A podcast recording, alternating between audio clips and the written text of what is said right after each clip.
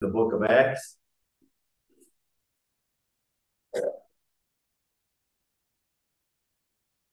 And we're in the middle of the of chapter two.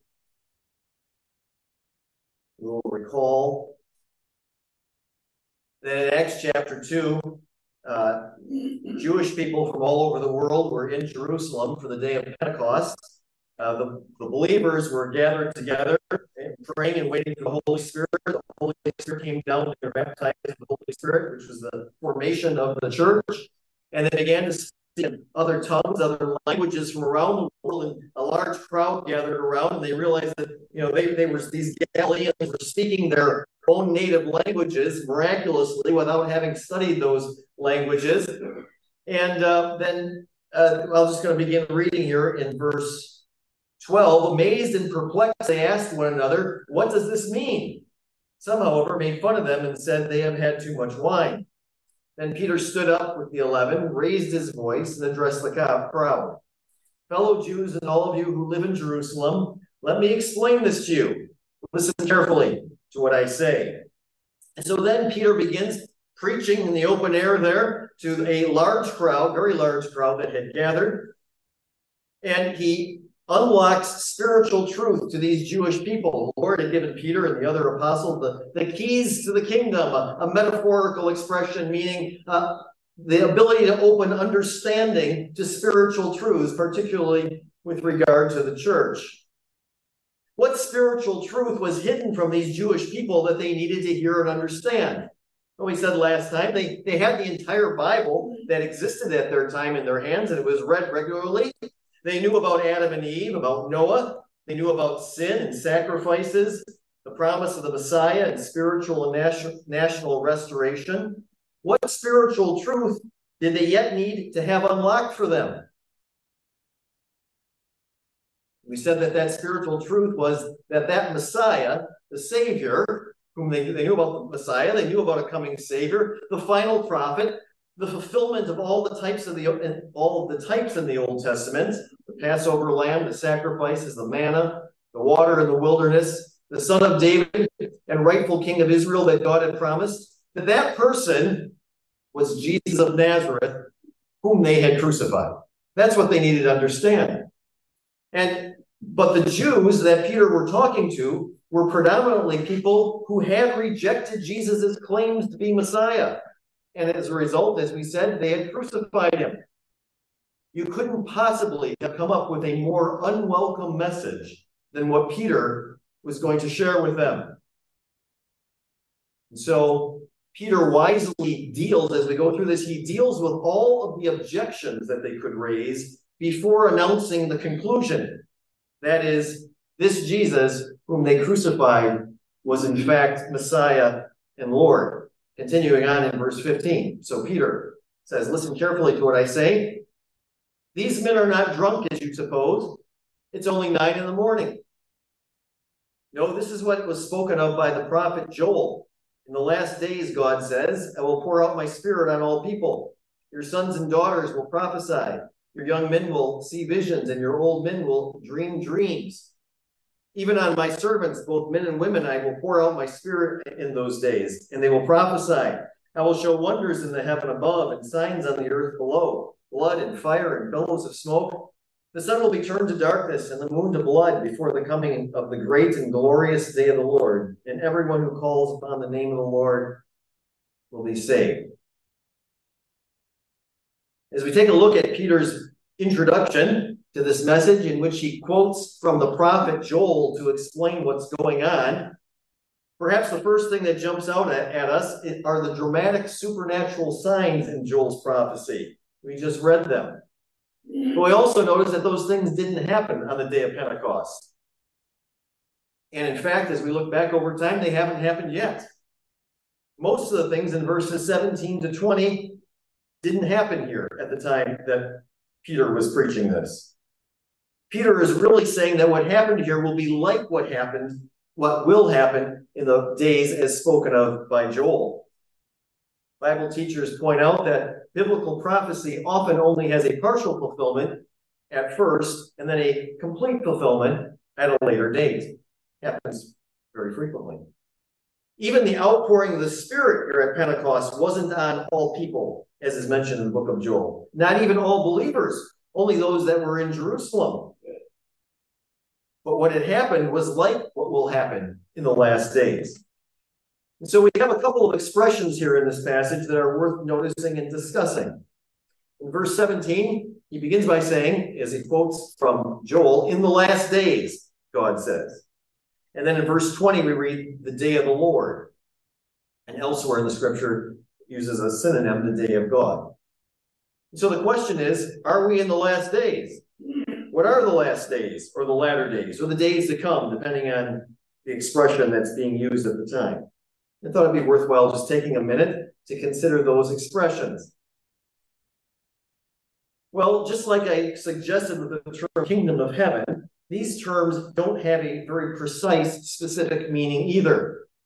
If you're looking for the last days, you want it starts here and ends here, it's, it's not exactly that simple. The meaning needs to be derived from the context in which it is used.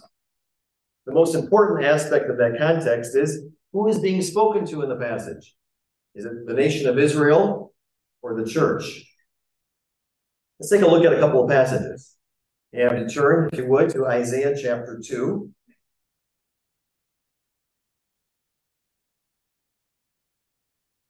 And verse 2. Verse 1, this is what Isaiah, son of Amos, is in Judah and Jerusalem. In the last days, the mountain of the Lord's temple will be established as chief among the mountains. It will be raised above the hills, and all nations will stream to it. Many people will come and say, Come, let us go up to the mountains of the Lord, mountain of the Lord, to the house of the God of Jacob. He will teach us his ways so that we may walk in his paths. The law will go out from Zion, the word of the Lord from Jerusalem. He will judge between nations and settle disputes for many peoples. They will beat their swords into plowshares and their spears into pruning hooks. Nation will not take up sword against other nation, nor will they train for war anymore. This is going to happen in the last days. The last days of what?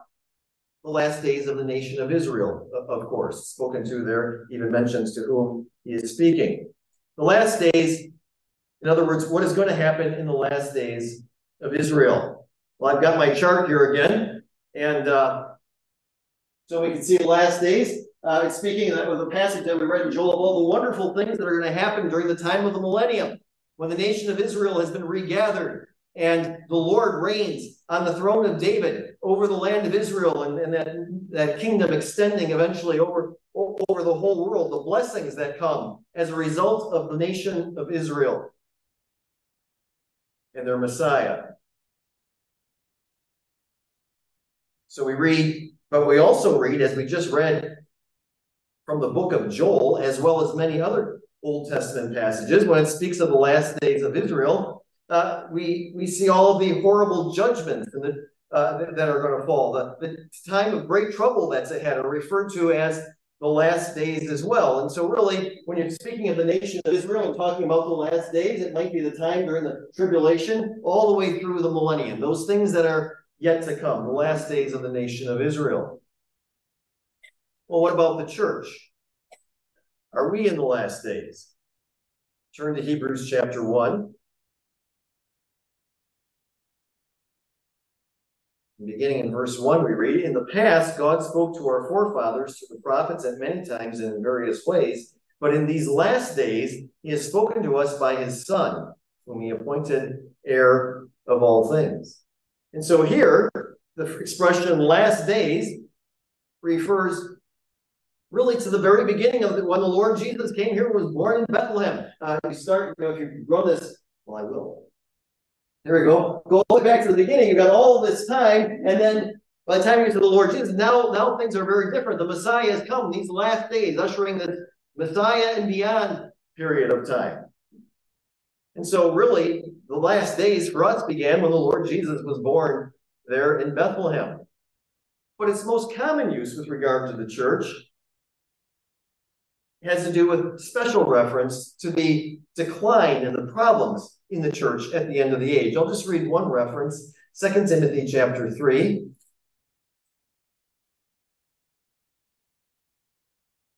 Beginning in verse 1. Paul writes, But mark this, there will be terrible times in the last days. People will be lovers of themselves, lovers of money, boastful, proud, abusive, disobedient to their parents, ungrateful, unholy, without love, unforgiving, slanderous, without self-control, brutal, not lovers of good, treacherous, rash, etc., etc., describing those who call themselves Christians and are part of the church engaging in all sorts of sinful, wicked behavior unashamedly. And we certainly are in those days right now. Peter, in 2 Peter chapter 3, verse 3, refers to the last day. In the last days, scoffers will come and mock the idea of the Lord coming again. We certainly are in those days as well. And then in John's gospel, John uses the, and only in John's gospel, John uses the term last day to refer to the resurrection, particularly of believers. And, uh, you know, whole string of verses there, particularly in John chapter 6. And so the last days, you simply need to understand it's, it's, it's something different than what was before, and it depends on the context as to what it means. So here, back in Acts chapter 2, and let me get back there. In Acts chapter 2, though the church has just begun, Joel's prophecy has to do with the last days of the nation of Israel, particularly the great blessings of the kingdom age or millennium, as well as the uh, horrible signs of the tribulation. But what these people were here experiencing, the action of the Holy Spirit, the, the speaking in tongues and so forth, uh, were a sample of the glories that are to come in that future time. In verse 20, it also mentions the day of the Lord, before the great and glorious day of the Lord. The day of the Lord is that period of time when God, when it's His day, not live man's day. As you look around, people seem to be in charge of things, or at least trying to be in charge of things. We're kind of allowed to do what we want.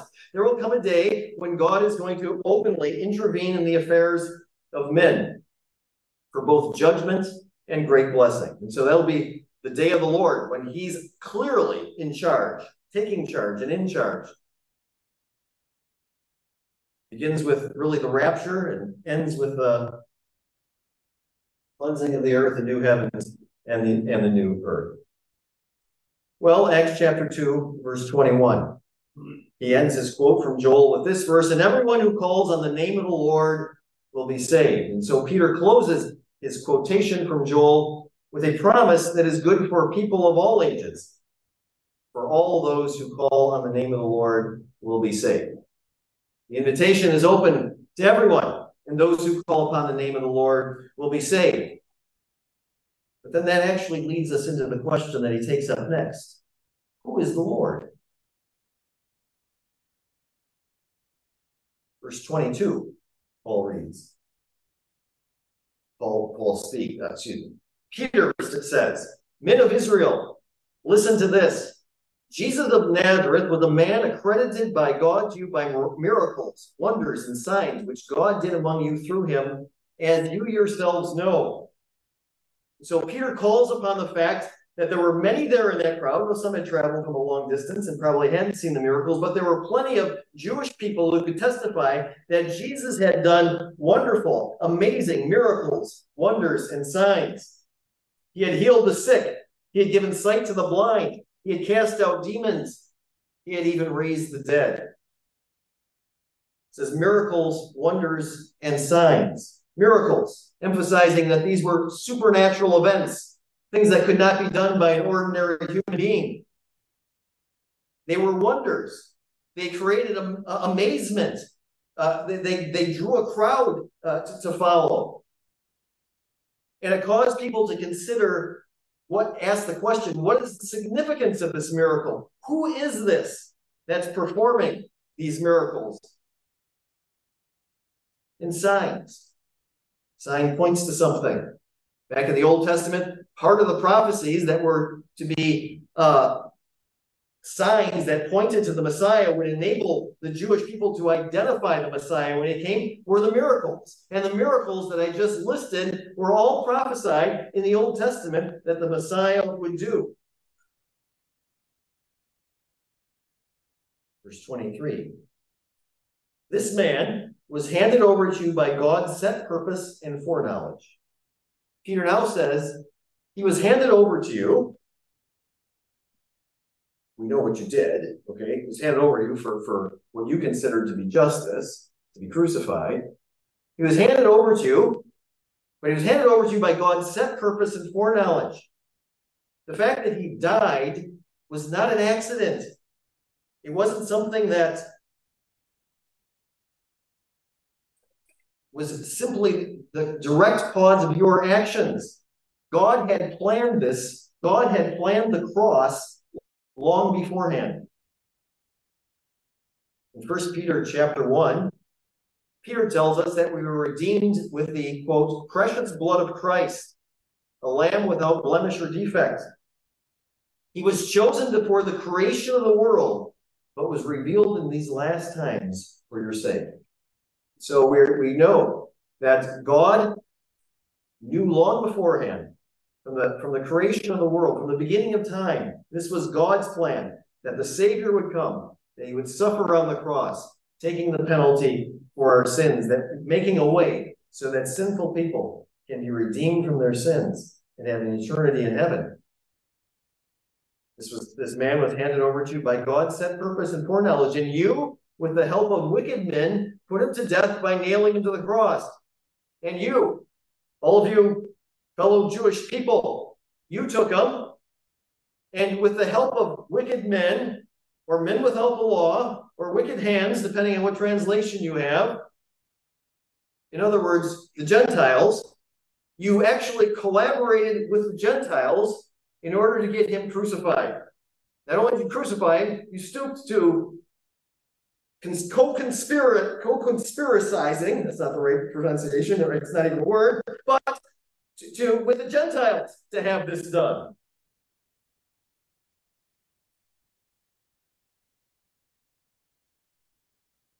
This was God's plan, but Peter points out both Jews and Gentiles were culpable. We'll read later in the book of Acts. You know, yes, did, did, was the Lord Jesus murdered or did he give his life? Well, he his life. Were they guilty of murder? Did they commit murder? Absolutely. Referred, they are referred to later on in the book of Acts as you murdered the author of life. And so they're both true. Uh, God in his sovereignty had this planned out ahead of time. They are absolutely accountable for every action that they did, which was voluntary and of their own sinful nature. Verse 24. But God raised him from the dead, freeing him from the agony of death because it was impossible for death to keep its hold on him. Here we read that it was impossible for death to keep its hold on him. And so God raised him from the dead. Why was it impossible? I think we can answer a couple of things. I can't find a specific verse of scripture to support this. Maybe you can give me a hand with that at some point. But it just seems obvious that the perfect son of that as the perfect son of God and as the perfect man, it was necessary for Christ to rise from the dead. That is, it was only right and just for him to rise from the dead.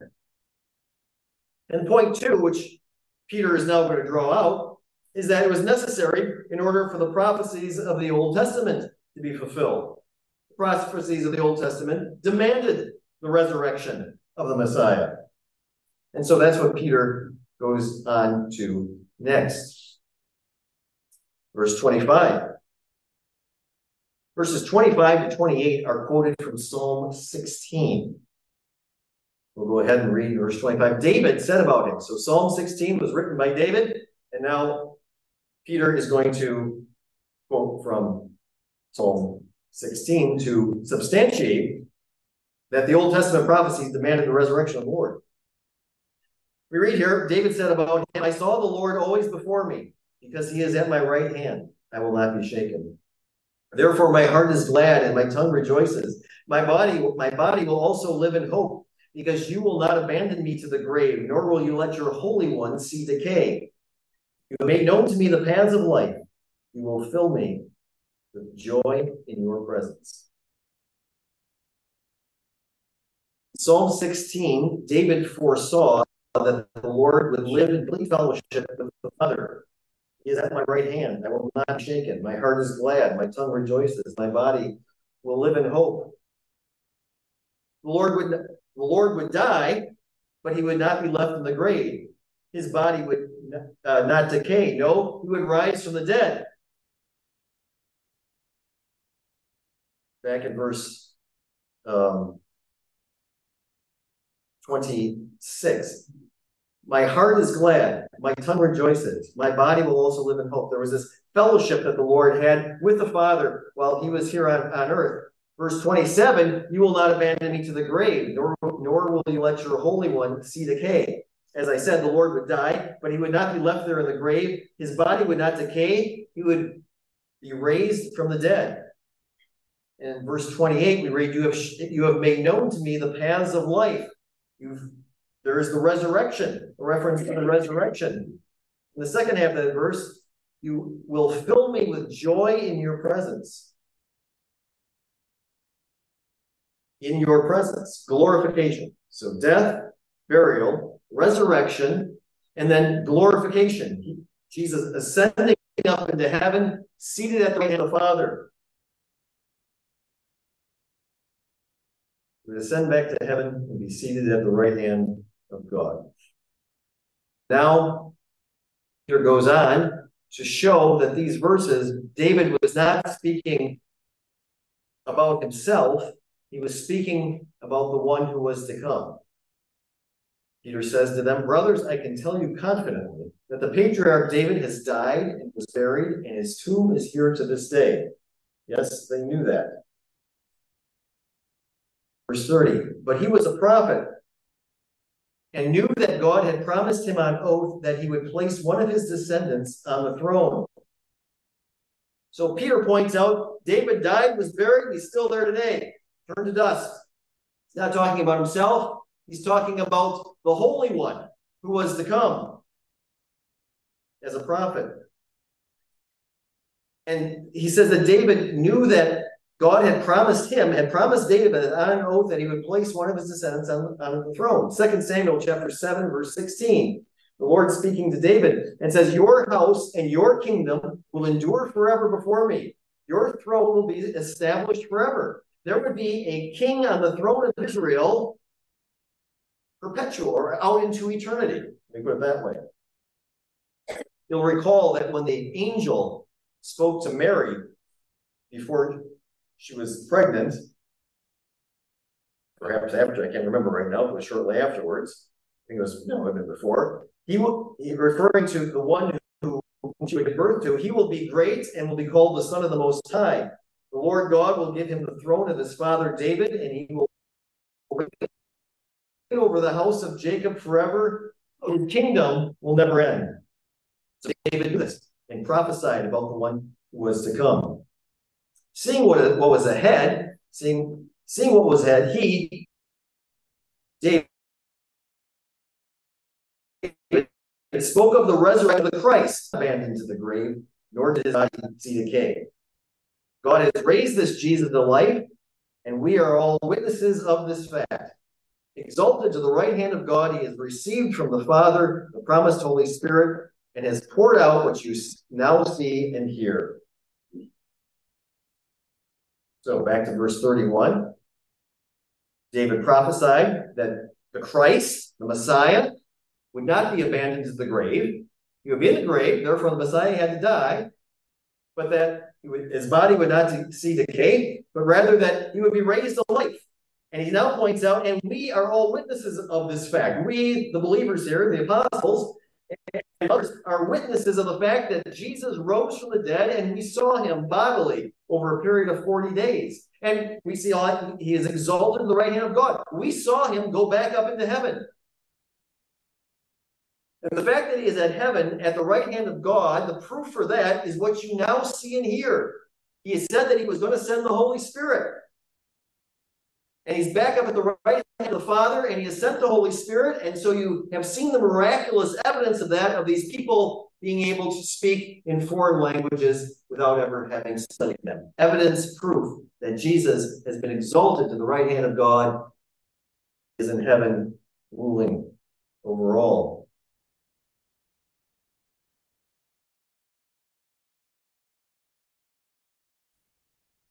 So what's the purpose? What's the meaning of this? Jesus is exalted in heaven. Goes on, verse 34, for David did not ascend to heaven. David wasn't talking about himself, he didn't go to heaven. And yet he said, The Lord said to my Lord, Sit at my right hand until I make your enemies a footstool to your seat. Excuse me. Sit at my right hand until I make your enemies a footstool for your feet. So now he's quoting from one of David's Psalms, and that was Psalm 110. And he says, David didn't ascend, uh, David did not ascend to heaven. His body was buried, and yet he was told, Sit at my right hand. So he's not, David again is not speaking about himself. He's speaking about the one who is to come. And he's saying that the Messiah would be uh, glorified at the right hand of God. My Lord, go back and read Psalm 110 through. It's my Lord, and in your Bible will be capitalized L O R E. In other words, the I am, talking about the Father, said to my Lord, the Lord Jesus, sit at my right hand until I make your enemies a footstool for your feet. So the Lord ascended to heaven, sat down at the right hand of the Father, and is then until I make your enemies a footstool for your feet. So there would be a period of time. So here we have my chart again. If you look uh, above my head over here, you see the gold line going up the birth of the Lord Jesus, the death of the Lord Jesus, and then the ascension of the Lord Jesus, Christ in glory. That's where he is now. He's going to stay there until he comes back at the end of the tribulation, sets foot on the Mount of Olives, and begins the process of judging. And his, and his enemies will be made a footstool for his feet. Until that, and we are in that waiting period in between right now. Verse 36.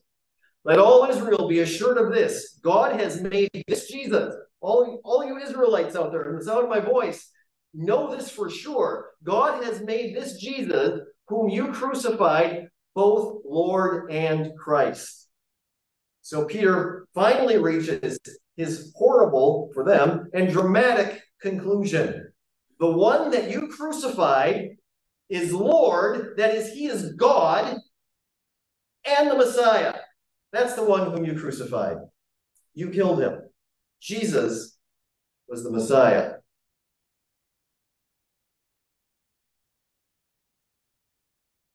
Well, the Lord was very popular during the time of his service here on earth. So many followed him, so many heard. Very few Jewish people, as a percentage of the population, actually believed. Why did so many Jews have such difficulty accepting that the Lord Jesus was the Messiah that God had promised?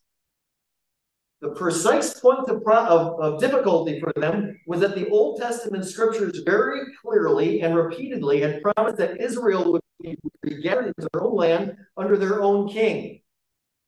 Just read from Isaiah chapter 11. There are many passages, many, many passages that say things like this. I think I'll just read verses 10 through 12. In that day, the root of Jesse, son of David, will stand as a banner for all peoples. The nations will rally to him, and his place of rest will be glorious. In that day, the Lord will reach out his hand a second time to reclaim the remnant that is left from his people, from Assyria, from Lower Egypt, from Upper Egypt, from Cush, from Elam, from Babylonia, from Hamath, and from the islands beyond the sea. At the time that Peter wrote this, right, the Jews had been scattered all over the earth. He's going to regain, regather them, bring them back to the nation of Israel. That hadn't happened. I mean, small little piece, but I mean, by and large, hardly anybody had come back to the land of Judah. And certainly, there wasn't a king on the throne of Israel. They were under the thumb of the Roman rule. Going to spend just a little bit of time on this, our remaining time probably in part because of the current events that are going on right now in the land of Israel. It is a bit of a rabbit trail off of our, our uh, going through Acts chapter 2, but I think it's probably a rabbit trail worth taking. What Russia.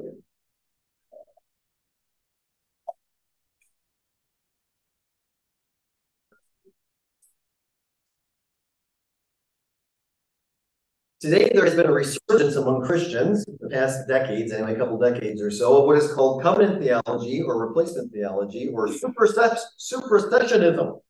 We had a conference here a number of years ago on that topic. Found this to be rather interesting. I think I'll just try to read a piece of it off of here. Supersessionism or uh, re or replacement theology or fulfillment theology from Wikipedia mentions here supersessionism is a Christian or replacement theology is a Christian theological doctrine that describes that describes the theological conviction of the Christian church that the that the Christian church has superseded the nation of Israel, assuming the, their role as God's covenant people. In other words, the nation of Israel, it's not that they rejected the Messiah, they're done. God's dealings with them are done. Uh, instead, the, the church is, is the um, sort of New Testament Israel. They've taken over, they've superseded the place of the nation of Israel. And so all the promises in the Old Testament, they're not going to be fulfilled literally. Israel's not going to literally come back to the land. The, uh, the, the, Messiah is not going to literally reign uh, reign on the throne of David. They will be uh, fulfilled spiritually in the church. And so this leads to all sorts of wrong conclusions now, there certainly are godly people uh, who who believe this, uh, but they're wrong, and and all all all wrong things have their consequences. Um, in this article here, it mentions that most Baptist churches, Bible churches, evangelical free churches, and so forth, don't follow that.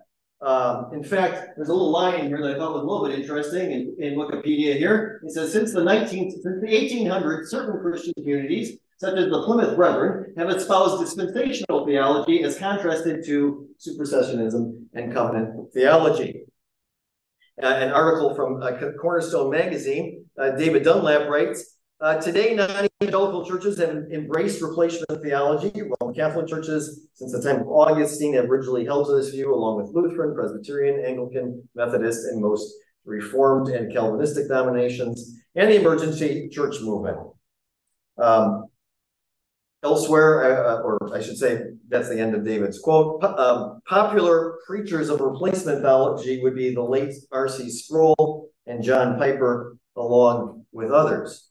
Well, when he gets to this passage here, Peter does not tell the Jews listening that all of those prophecies were now to be fulfilled in a spiritual or figurative sense of the church, or that God's dealings with the nation of Israel were now ended. That's not what Peter said. Rather, Peter says that David himself understood that the Messiah would die, rise from the dead, and fulfill God's covenant or promises with the nation of Israel and sit on David's throne, ruling over Israel. How could Jesus be the Messiah if he hadn't restored the kingdom to Israel and ruled on David's throne? Let's take a few minutes to try to transport ourselves back a century or two or more and uh, just stand in the shoes of people living back then.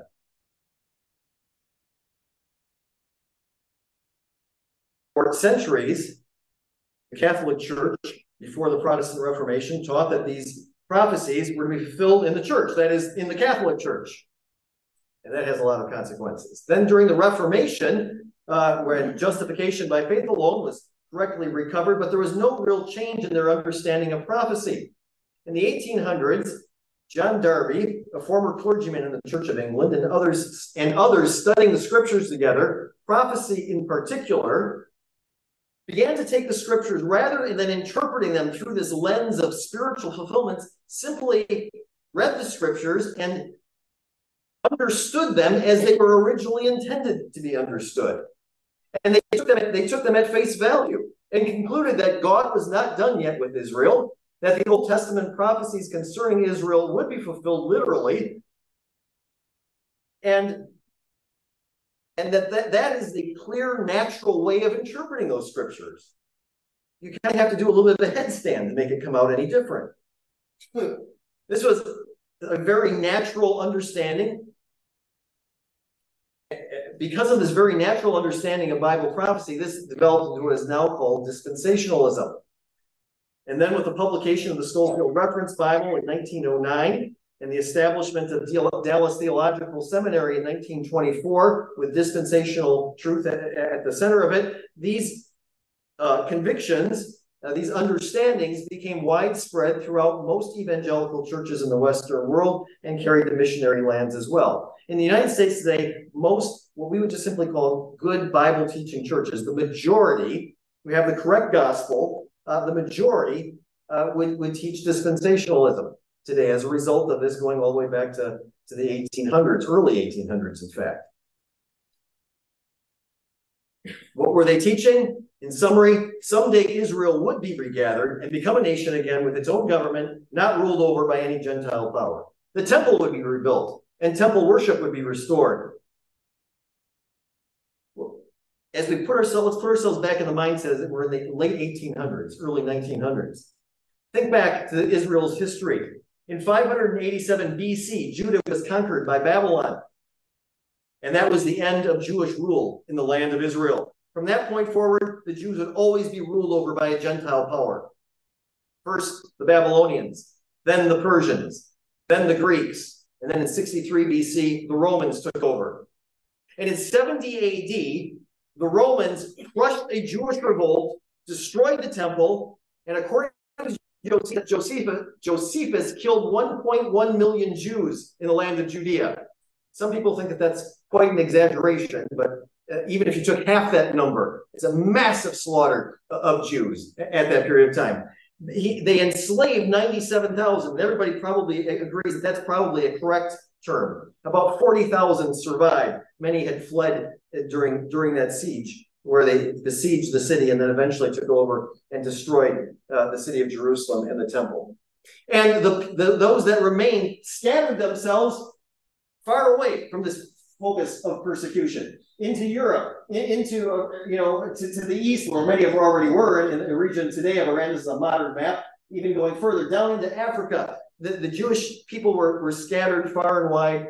Uh, very, very few of them uh, remaining in, in Judea. And Rome, being so irritated with the Jews and their rebellion against the, the empire of Rome, renamed the land of Judea been called Israel, been called Judea. They renamed it in 130 AD as a stick in their face, Syria Palestinian. In other words, Palestine, uh, Syrian Palestine. I just want to point out. Oh, and, and Palestine meant was the reference to the Philistines. So basically calling it the Philistine portion of Syria. You'll notice Syria is, is to, directly to the north of Israel. There has never been a there, there is no country called Palestine. If you look at a map, it's Israel. It's not Palestine. There has never been a country called Palestine. There is no connection to the people that are called Palestinians today with the Philistines. The Philistines were largely wiped out by the Israelites and then the few remaining would have intermarried and inter just kind of disappeared as as, as a traceable lineage of people. A hundred years ago, 1923, anyone living in the region of Palestine, and still had that name, that region was Palestine, but it wasn't a country, it was part of the Ottoman Empire. Anyone who lived in the region of Palestine was called a Palestinian. You would have referred to yourself as either a Jewish Palestinian or an Arab Palestinian. The people who are called Palestinians today are Arabs whose ancestral origins are from the many Arab nations that surround Israel. And so since, since 587 BC, the Jews lost their freedom and were ruled over by Gentile powers. I want to say too, um, uh, you know, there are Palestinians, but some of them are Christians as well. Um, since 70 AD, when the destruction, with the destruction of Jerusalem, the Jews have been scattered geographically all over the world. And in addition to being scattered all over the world, they lost their language. They were scattered all over the world and they learned the language of the people around them, at least the next generation did, so that Hebrew became effectively a dead language. Nobody spoke Hebrew for hundreds and hundreds of years. Nobody spoke Hebrew. It became only two places. Occasionally, might be uh, be uh, little bits and pieces of it, probably in in uh, Jewish liturgy, and there'd be a few university professors who would know the language of, of Hebrew, and that was it. They lost their land. They lost their language. almost nobody spoke Hebrew. The situation remained that way for a long time. And the Jews were regularly persecuted in various parts of the world and had to flee uh, from one place to another. You'll, you'll see that there was there was really no place for them to go. I have this chart here on the on Jewish population that I found interesting. You'll notice that in 1900, so that's prior to World War One. In 1900, there were about just about nine million Jews living in Europe, a few in Asia, um, 372,000 in Africa, and then about 1.5 million in the United States. And at that time, I got a chart. Well, I got a chart bit here. Around 1900, you probably had roughly 50,000 living in Palestine. 9 million in Europe, 1.5 million in America, and a smattering around the world. It was 1900.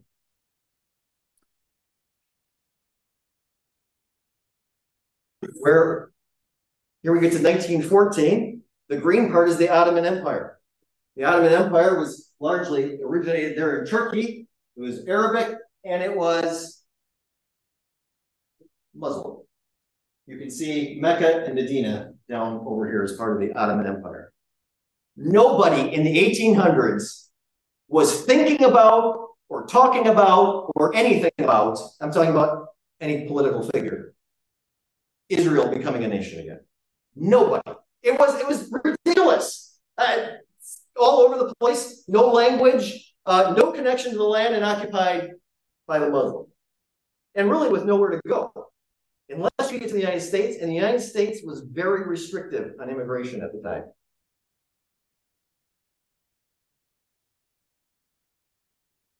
Um, you know my, my chart? I have here A.E. Booth, a chart of the course of time from eternity to eternity, originally published in 1896 by the Loizeaux brothers. That chart was originally published in 1896. I'm going to zoom in here on the millennium. Look, look at look what they had. Ten tribes restored, Israel, one nation in the land. This was crazy talk to most people. There was no earthly reason to believe that that was ever going to happen. There's only one reason that they would come to this conclusion. Scripture said so. You know some references. Scripture said it was going to happen. Scripture said it was going to happen. And so they believed it. And, and as this teaching got disseminated, many people began to believe and understand that as well.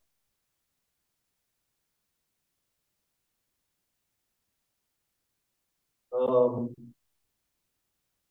yeah.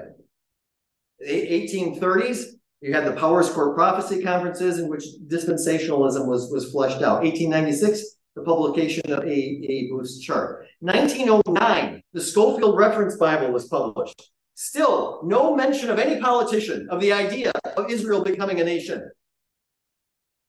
World War I begins. England is drawn into the war. The Ottoman Empire is on the side of Germany against the Allies.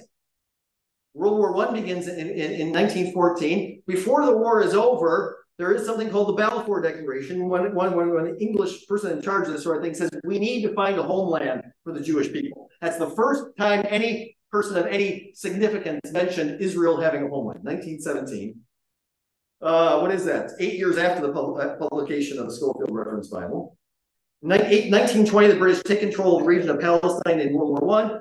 Uh, or, and, and, then in 1924, shortly thereafter, Dallas Theological Seminary is formed. And in 1947, at the end of World War II, Israel becomes a nation. Now, my grandfather was born, I think, in 1895. Is that correct? 1893, my grandfather was born. 1893. So um, my father was born in uh, 1925. So my father, at the time Israel became a nation, would have been 23 years old.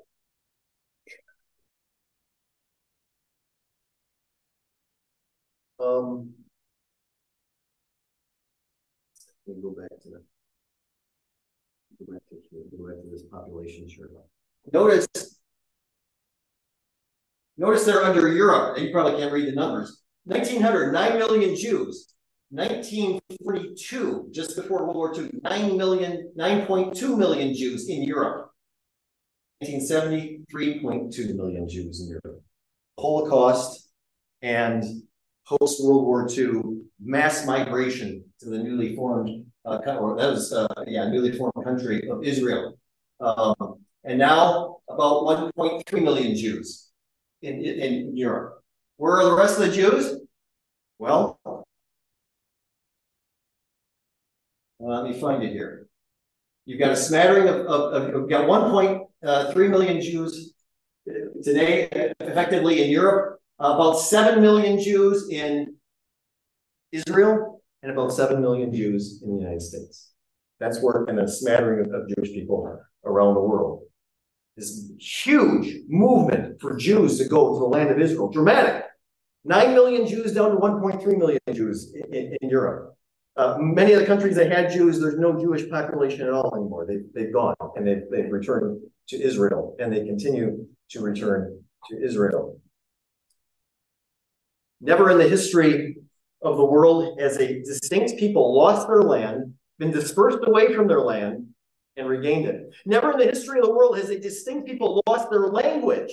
Their language became functionally dead, and they had decided when the nation was formed, we got people returning from every country on earth we need to have a common language. What language do we have? Well, English, of course. That makes the most sense. Most people can speak English. One, one guy spoke up and said, um, my understanding from watching YouTube, uh, one guy in, in, in, the council spoke up and said, would it be possible to be able to speak Hebrew? Silence. I don't know. He speaks Hebrew. Let's call up the university. Professor said, yes, we can do it. Radio programs, TV programs later, teaching people how to speak Hebrew until the, the language of, Hebrew was restored. Israel was out without a land and language for 2,500 years, and their land and their language has been restored. It is an amazing fulfillment of prophecy. When you read the Scofield Reference Bible, you are reading from a man who wrote it before there was a nation or even a thought of being a nation. It's quite amazing to read, read the Scofield reference with that understand reference Bible and his notes with that understanding that was written before there was a nation or the thought of Israel being restored to a nation eh, anywhere else in the world other than those who held to what the Bible has to say. My father was 22 years old at the time, and the old brothers, when I was a younger person here, would frequently speak of it. I mean, but you know, I was probably I'm thinking like, say, I'm 12 years old. That would have been 1974. I mean, that seemed like an eternity ago. It was less than 30 years, actually, you know? So for them, it was all fresh in their minds. My grandfather, Glaeser the Younger speaking, this is Glaeser the Ancient. My grandfather uh, was kind of famous for frequently speaking about, you know, he would he would quote in the Bible study. If you ask people uh, what what the two most the, the biggest events in the 19, 1900s were, what would they be? Most people would answer the two world wars. But as a believer, it's the formation of the nation of Israel. And so now is the completely unscripted portion of my, my message. I just want to ask, Wendy, you were born in 1932? You got it. Okay, that would have put you at 16 years old in 1948. Right. Do you remember the nation of Israel being, being formed?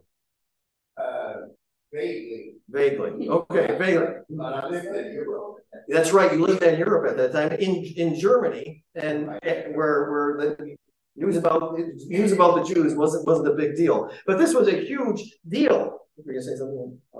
I, I remember my father jumping up and down saying, back, the Lord's wow. coming The Lord's coming soon. This is prophecy fulfilled in our day. In other words, the Bible's promises. We didn't even see this coming. And here it is almost uh, uh, in terms of, of the history of the world, in a blink of an eye in a flash, Israel's back on the map. Never to be removed again. Um, and uh, you know, when we when we look at the when we look at this here, right? What what what hasn't happened yet? Well, the Lord hasn't come back in power and great glory. But the scriptures say it's going to happen.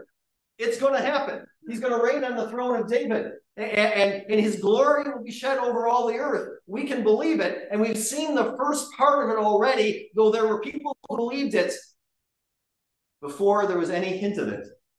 Lord's God's uh, word will be fulfilled. Well, I plan to sing a hymn, but we are out of time. We'll close there. We can take uh, confidence in the word of God that what God has said, it shall happen. Our God and Father, we thank you for your word. We thank you for the glorious future uh, that we can look forward to, and that uh, that the, your Son, the Lord Jesus, who suffered so much here on earth, will one day have his rightful place. The whole world will own him as Lord. We look forward to that time and bless him even now. Amen. Amen. Amen.